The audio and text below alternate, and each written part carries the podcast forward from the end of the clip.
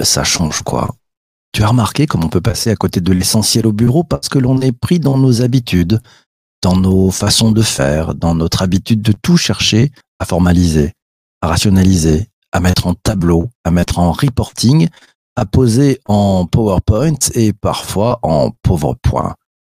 Et si le fait de se concentrer, de se focaliser sur le formel, nous empêchait de voir l'essentiel, nous empêchait de mieux sentir les signaux faibles, nous empêchait de voir ce que nous ne voyons pas, nous empêchait de voir ce que nous ne voyons plus. Pour bien comprendre ce que ça change de voir l'invisible et comprendre comment s'y prendre pour retrouver les bonnes clés de lecture, l'invité du podcast est Vincent Caltabellota, le CEO et le fondateur de YouMonkeys, ici Totti, auteur et conférencier. Bonjour Vincent. Bonjour PPC, comment vas-tu? Ça va très très très bien. Un très beau sujet ce matin que tu nous as proposé et je l'ai trouvé magnifique, voir l'invisible. Qu'est-ce que ça change? J'aimerais que tu nous définisses ce que tu entends par voir l'invisible. Dans la vie de, tous les jours, on voit qu'une partie de la réalité. Alors ça nous ça nous pose pas ça nous pose pas de problème hein, dans la vie quotidienne, c'est pas très grave. Mais quand on est dans des euh, situations de, de, relations humaines, de management, de relations commerciales, de négociation ou même dans sa vie privée, ben en fait, si on s'arrête euh, à cette vision, en fait, on a une pensée, on, arrive à une pensée limitante. Euh, et, euh, pour prendre une analogie, tu sais, c'est comme dans le film Matrix.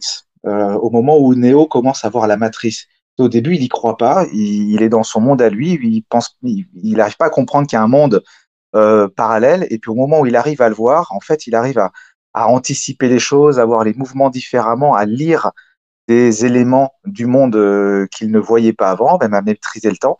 En fait, c'est exactement pareil. C'est exactement la même chose, sauf que là, on n'est pas dans la science-fiction, on est dans de la réalité avec quelque chose qui est beaucoup plus euh, euh, palpable et, et, concret presque. Et si tu arrives à avoir cette lecture-là du monde, c'est-à-dire à sortir de ta simple vision euh, un peu deux dimensions de, ce que tu vois, eh ben, tu arrives à mieux comprendre les autres, à mieux manager, à mieux vendre, ça te facilite les relations humaines, à mieux comprendre une décision euh, des autres ou même les tiennes d'ailleurs, et, et peut-être surtout d'être plus proactif plutôt qu'en réaction avec des éléments euh, que forcément tu n'as pas prévus et que tu vas subir. Donc voilà ce que ce que c'est de voir l'invisible et à quoi ça sert. Comment tu t'y prends? Comment il faut s'y prendre? Si on veut, si j'ai bien compris, savoir dissocier euh, le formel de l'informel. En fait, c'est un peu ça, hein, de, voir de voir l'invisible, c'est savoir dissocier les deux. On s'y prend comment? Tu fais comment, toi? Ouais, alors bah, déjà, euh, alors c'est vrai, c'est vrai qu'on est dans des mots simples, mais qui ont une réalité un peu technique derrière. Le, formel et informel. Déjà, c'est quoi? Le formel, c'est tout ce qu'on va formaliser, tout ce qu'on va écrire, tout ce qu'on va euh, définir. Ça va être par exemple, et c'est le travail du manager, hein, de, structurer, de mettre en place des outils, des process, des définitions de postes, des rôles, des missions, de dessiner un organigramme. Euh, tout ça, c'est le formel. Ou même une décision, une décision que tu as prise et que tu as dit comme ça et dont tu as l'impression qu'elle est comprise et que pour toi, ça y est, c'est formalisé, c'est structuré. Euh, voilà, ça, c'est le formel. Et l'informel, c'est tout ce qu'il y a derrière. En fait, il faut, la première chose, c'est prendre conscience que derrière cette réalité, il y a un genre de, réalité euh, presque virtuelle qui existe, qui se met en place, qui va être de l'ordre de la motivation personnelle, des jeux d'influence, des jeux de pouvoir, de la synergie ou du rejet d'un projet, de l'affect avec des personnes, avec un projet, une entreprise. Bref, tout ça, il faut avoir déjà conscience que ça existe. Si tu n'as pas conscience que ça, ça existe, euh, déjà, ça va pas marcher. Et le deuxième point, c'est que cette organisation informelle, il faut aussi avoir conscience qu'elle est plus puissante que la formelle. C'est-à-dire que tu as beau mettre en place des choses, la structurer, il y aura toujours cette force qui sera toujours plus puissante derrière. Je te donne un exemple. Euh, si par exemple on bosse ensemble PPC et que euh, notre chef nous demande de travailler sur un projet, parce que sur le papier, euh, on est vraiment hyper complémentaires dans nos expériences, dans nos rôles, dans nos fonctions. C'est logique qu'on soit performant sur ce sujet-là. Donc on va faire un super binôme. Mais si derrière, on n'a pas envie de travailler ensemble, si on commence à se friter un petit peu parce que nos manières de travailler sont pas les mêmes, bah, toi, ça va commencer à t'agacer. Moi, je vais sentir ton agacement, je vais commencer à t'envoyer des pics et puis ça va, ça va influencer ma motivation, ça va influencer la tienne, ça va influencer l'image que l'on va véhiculer de l'autre, qu'on va avoir de l'autre. Eh bien, même si sur le papier, on est hyper complémentaire et qu'on est le binôme parfait, dans les faits, on sera pas du tout dans la performance. Et si le manager n'arrive pas à voir ça, eh ben en fait, il va rester sur une réalité qui est la sienne, de croire qu'on est performant. Il va sans cesse essayer de compenser inconsciemment ou consciemment les faiblesses qu'il n'aura pas vues. Et donc, ça va le mettre en difficulté. Nous, on sera en difficulté. Voilà ce que c'est d'avoir la perception, la prise de conscience du visible ou de l'invisible, ou du formel et de l'informel. Il faut en avoir conscience et bien capter que cet informel, il est toujours plus puissant que le formel. Une fois qu'on a ça déjà, ça, peut être, un, ça peut être un frein aussi, hein, ce que tu dis, c'est-à-dire que ça peut être aussi un frein, il est, il, est larvé, et puis ça peut être euh, finalement euh, des choses qu'on ne voit pas, mais qui sont une sorte de, de dette en fait dans, dans, les équipes et au niveau du, du manager. Je voulais rebondir tiens sur la question de Jean-Emmanuel. Il demande est-ce qu'il faut être empathique pour euh, embrasser le monde qui se présente? C'est sûrement il faut être empathique hein, pour l'embrasser ce monde, mais comment on décrypte exactement ces signaux? On, le fait comment? Le, manager peut-être un peu stratège, il, s'y prend comment pour savoir ça? Alors il faut avoir une forme d'empathie, mais pas que. Euh, tu vois, je vais sortir un peu du, truc habituel. On dit un manager doit être vraiment dans l'empathie, les relations humaines, etc. Oui, il y en a forcément, mais pas que. Il y a aussi euh, une forme de, bah, de, stratégie, comme tu dis, de, de, technique. En fait, il y a une, il y a une théorie qui, qui a émergé dans les années 70. C'était Michel Crozier, un sociologue français, c'est euh, qui, a, qui, a, fait beaucoup de choses sur les sur l'organisation, en tout cas beaucoup de théories et de, réflexions sur les organisations avec euh, Erhard Friedberg. Donc ça, c'était dans les années 70. Ils ont euh, modéliser la théorie qu'on appelle de l'acteur stratège ou de l'acteur stratégique. C'est une théorie qui est essentielle dans, dans, le, dans, les, stratégies euh, managériales et qui va en opposition avec tout ce qu'on avait avant, avec l'organisation scientifique du travail, tout ce qui était très lié au process. Et en fait, cette théorie, elle nous explique que euh, une organisation est la construction euh, d'un ensemble de comportements et d'intérêts individuels. C'est-à-dire que l'action collective, tu as beau faire tout ce que tu veux pour la dynamiser, ça ne sera toujours que le cumul euh, de comportements et d'intérêts individuels. Donc, c'est ce qu'on appelle donc la théorie de l'acteur stratège. L'acteur est stratège de sa propre vie et fera toujours passer ses intérêts individuels avant ceux du groupe. Et, même parfois de manière assez euh, insidieuse. Par exemple, aider quelqu'un, ça peut être aussi une forme de stratégie personnelle. Parce que je ne me sens pas, moi, de ne pas l'aider, ou parce que ce sera bien vu de l'aider, ou parce que c'est mon devoir de l'aider.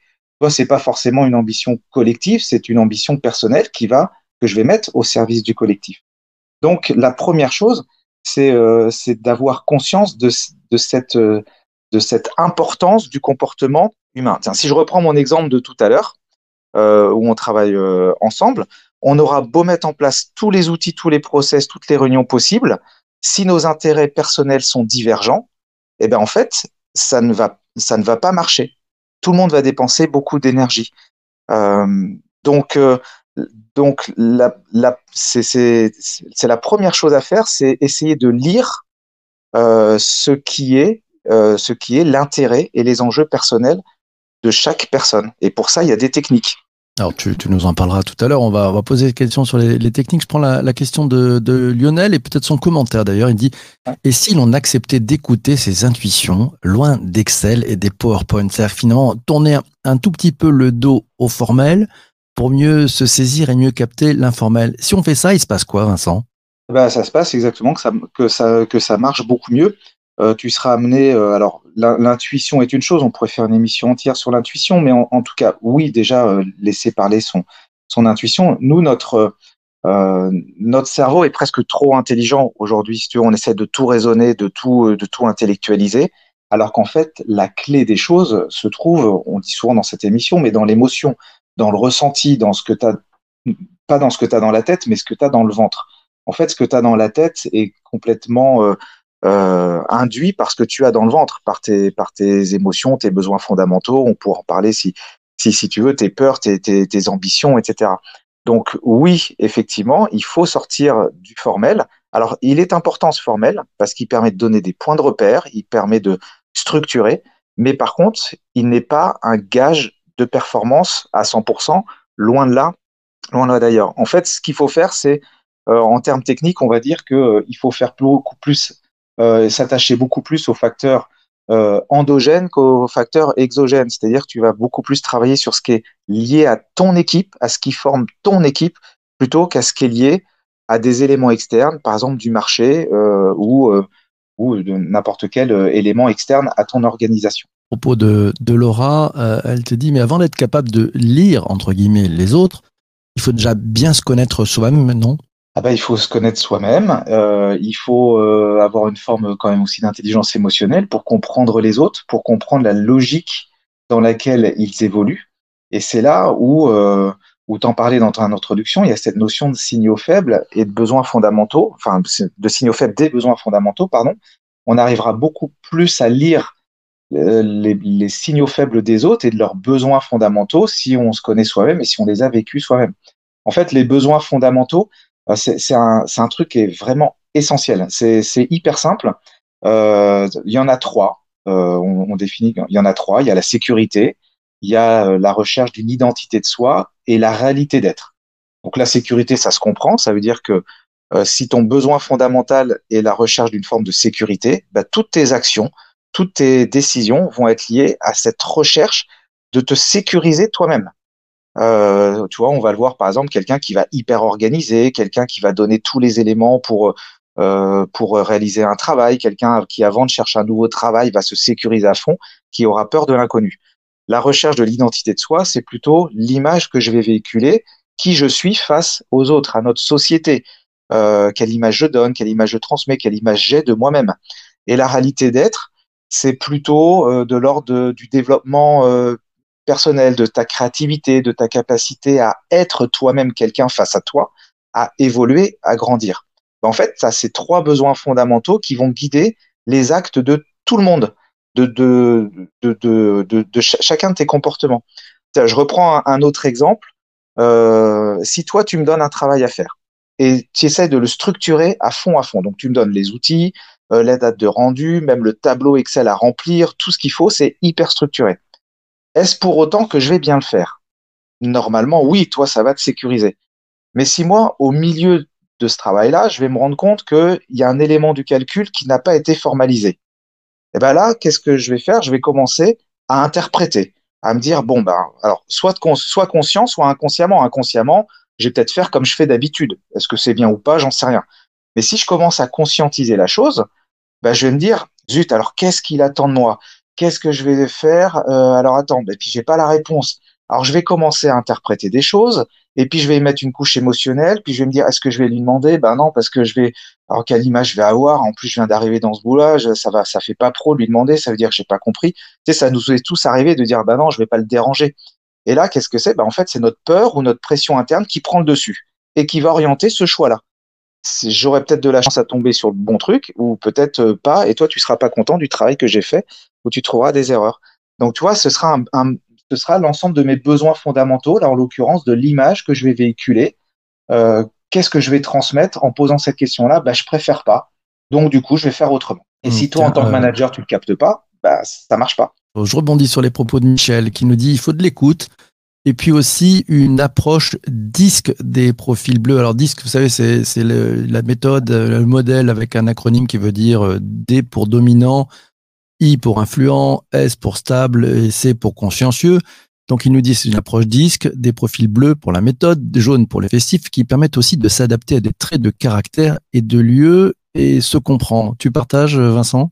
Oui, je, je, partage dans le sens où tous les outils, alors il y a parfois des petites guerres dans les différents outils, euh, et puis les évolutions aussi euh, de la psychologie, des neurosciences nous, nous font voir parfois les choses différemment, mais oui, de toute façon, chaque outil, qu'il soit parfait ou imparfait, nous aide à mieux comprendre, même si parfois on vulgarise un petit peu les choses, tu vois, là, comme je te dis, les besoins fondamentaux, je te dis, il y en a trois.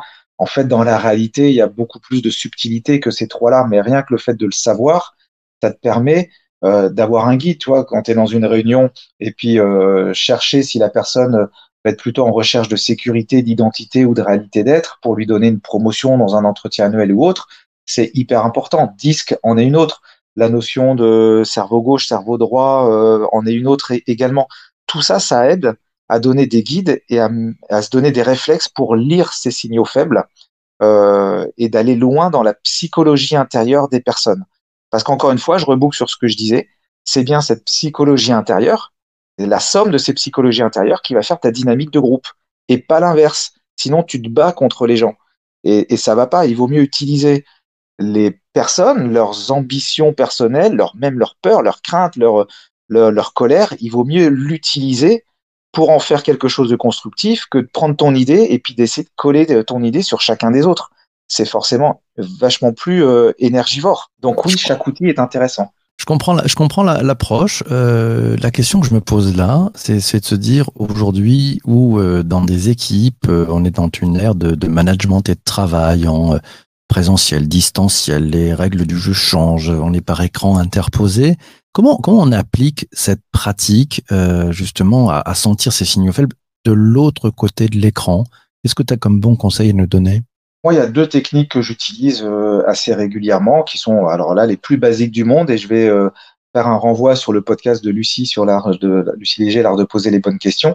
Il y a, deux choses. La première, c'est déjà essayer de lire, euh, comme je le disais tout à l'heure, de, de capter dans les dans le comportement d'une personne les réactions. Euh, tu vas le voir, par exemple, quand tu expliques quelque chose, tu vas voir si la personne se sent à l'aise avec le sujet, si elle est en, synergie avec ce sujet, si elle a besoin d'aide ou pas d'aide.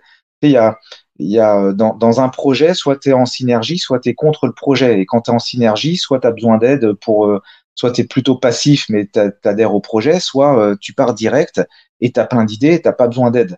Euh, bah ça, tu vas le voir, s'il appelle, quelle est la dynamique intérieure de la personne face à un projet. Est-ce qu'elle est plutôt dans la passivité ou dans l'engagement, euh, ou au contraire dans le rejet du projet. Ça, tu peux lire, tu lis dans les attitudes, dans le regard, dans les doutes, dans le non-verbal. Donc ça, c'est hyper important de regarder le non-verbal. Après, ce non-verbal, tu vas pouvoir le stimuler. Et là, on est de l'ordre de la question. Euh, et, et tu, la manière de poser les questions va réellement influencer, euh, va permettre à l'autre de parler. Euh, si par exemple je suis en train de suivre un projet et qu'on fait une réunion de bilan, euh, la question qu'on va poser d'habitude, c'est euh, alors, où est-ce qu'on en est? Ou alors, où est-ce que tu en es? Implicitement, tu es en train de dire au présent, là, maintenant, euh, raconte-moi ton passé, le passé de ton projet pour voir où est-ce que tu en es. Ben, moi, je préfère là, une phrase du type Est-ce que tu penses finir jeudi midi comme prévu? Et là, je suis pas dans le passé, je suis plutôt dans l'avenir. Donc, est-ce que tu penses je suis de l'ordre du sentiment, de la du ressenti face à son projet? Donc la personne, elle va forcément me, donner une certitude ou un doute. Et là, donc déjà, j'ai sa lecture. Finir, bah, je lui dis attention, tu dois finir. C'est pas juste un truc vaporeux. C'est tu dois finir jeudi midi. Et comme c'était prévu, ça veut dire que je te mets en face la chose que moi j'attends quelque chose de toi. Et donc en tournant la question de cette manière-là, eh ben j'arrive à être dans la notion de ressenti, de, sentiment, même d'émotion, euh, de l'autre face à une attente que je peux avoir. Et eh ben rien qu'en changeant cette question et en suivant mon rythme, si la personne répond pas, bah, je vais la retourner différemment pour qu'elle réponde bien. Je vais orienter la discussion sur l'ordre du sentiment euh, et de la réponse à des besoins fondamentaux, en tout cas stimuler euh, cette énergie face à des besoins fondamentaux. Donc l'observation, euh, le silence, le non-verbal et la capacité à poser des questions qui seront de l'ordre du sentiment ou du ressenti plutôt que des faits. Et là, une fois que tu as ça, tu passes dans une dimension déjà différente. Bah, c'est parfait, on a appris plein de trucs. Euh, dernier commentaire, est-ce que, euh, tiens, c'est Lionel qui nous repère peut-être aussi un, signal faible. Il nous dit, enfin un signal fort, mettre sa caméra en invisible, en off, est aussi un signal pour moi dans la dynamique d'une réunion en ligne. Tu, tu ressens ça toi aussi Vincent? Faut mettre les caméras, on se sent mieux quand on met les caméras? Ah mais évidemment, on, on met... Euh, alors c'est toujours compliqué quand, quand tu as 15 personnes autour de dire tous mettez vos caméras, tu as aussi une forme d'intrusion dans la vie personnelle. Mais euh, moi, j'insiste pour mettre les caméras. Alors parfois, les gens ne veulent pas. C'est un peu embêtant. Comme tu dis, ça, ça, ça montre une forme de. Alors, c'est pas pour ça que la personne va mal bosser. En tout cas, ça montre pas directement un engagement. Ça peut être un signal faible, effectivement. Euh, moi, je, je trouve, je, je privilégie quelque chose d'intermédiaire quand c'est le cas. Je dis, écoute, j'aimerais bien que pour commencer, des gens mettent la caméra. Après, on l'enlève euh, si tu as envie, mais j'ai besoin de, de, comprendre. Surtout, surtout selon les sujets. Euh, si tu es de l'ordre d'un sujet dans l'ordre de la créativité, de, de l'engagement personnel, euh, qui est pas justement pas du tout formel, eh ben, moi, j'explique, je dis, attends, là, on va parler de choses qui sont vraiment euh, intenses, puissantes, de l'ordre de tes ressentis, de ton engagement. J'ai besoin de le voir, j'ai besoin de le sentir comme tu vas voir le mien. Après, euh, dans un deuxième temps, euh, quand on parlera technique, euh, voilà, on peut couper s'il si, faut. Mais oui, oui, c'est c'est hyper important. C'est hyper important de, de, garder le plus de, de signaux faibles et de, et de non-verbal possible. Même si non-verbal, on peut l'avoir avec, avec l'ouïe aussi. Mais le visuel en rajoute forcément une couche importante. Ouais, ça aide aussi à avoir, avoir, des, avoir des détails et puis peut-être être plus proche, plus sans distance. En fait, c'est ça qui est merveilleux. Merci bah beaucoup, Vincent, pour euh, ta visite ce matin, pour ce café, pour nous avoir ouvert un, très très beau sujet, un épisode passionnant. Merci. Vous pourrez le réécouter sur vos principales plateformes d'audio à la demande. Il sera disponible d'ici, je pense, un, petit quart d'heure, 20 minutes. Voilà, le, temps que tout ça mouline et que ça se passe dans, dans le cloud avant d'arriver dans vos téléphones. Mille merci à vous tous d'avoir participé aussi ce matin avec vos questions, vos commentaires euh, sur LinkedIn. Passionnant. Merci infiniment. Merci à toi d'avoir écouté jusqu'ici. On se retrouve demain matin, demain matin 7h30 au programme. On a un beau sujet. La somme de nos choix, ça change quoi? Oui, savez, euh, cette citation qui n'est pas de moi, mais d'Albert Camus qui dit « La vie est la somme de tous vos choix ». Eh ben, on en parle demain matin. On en parlera avec euh, Sophie Guignard c'est la cofondatrice de la Fabrique des Histoires. Elle a cofondé aussi AD News et puis c'est l'auteur de l'ouvrage Je choisis donc je suis paru chez Flammarion. On se retrouvera demain matin à 7h30.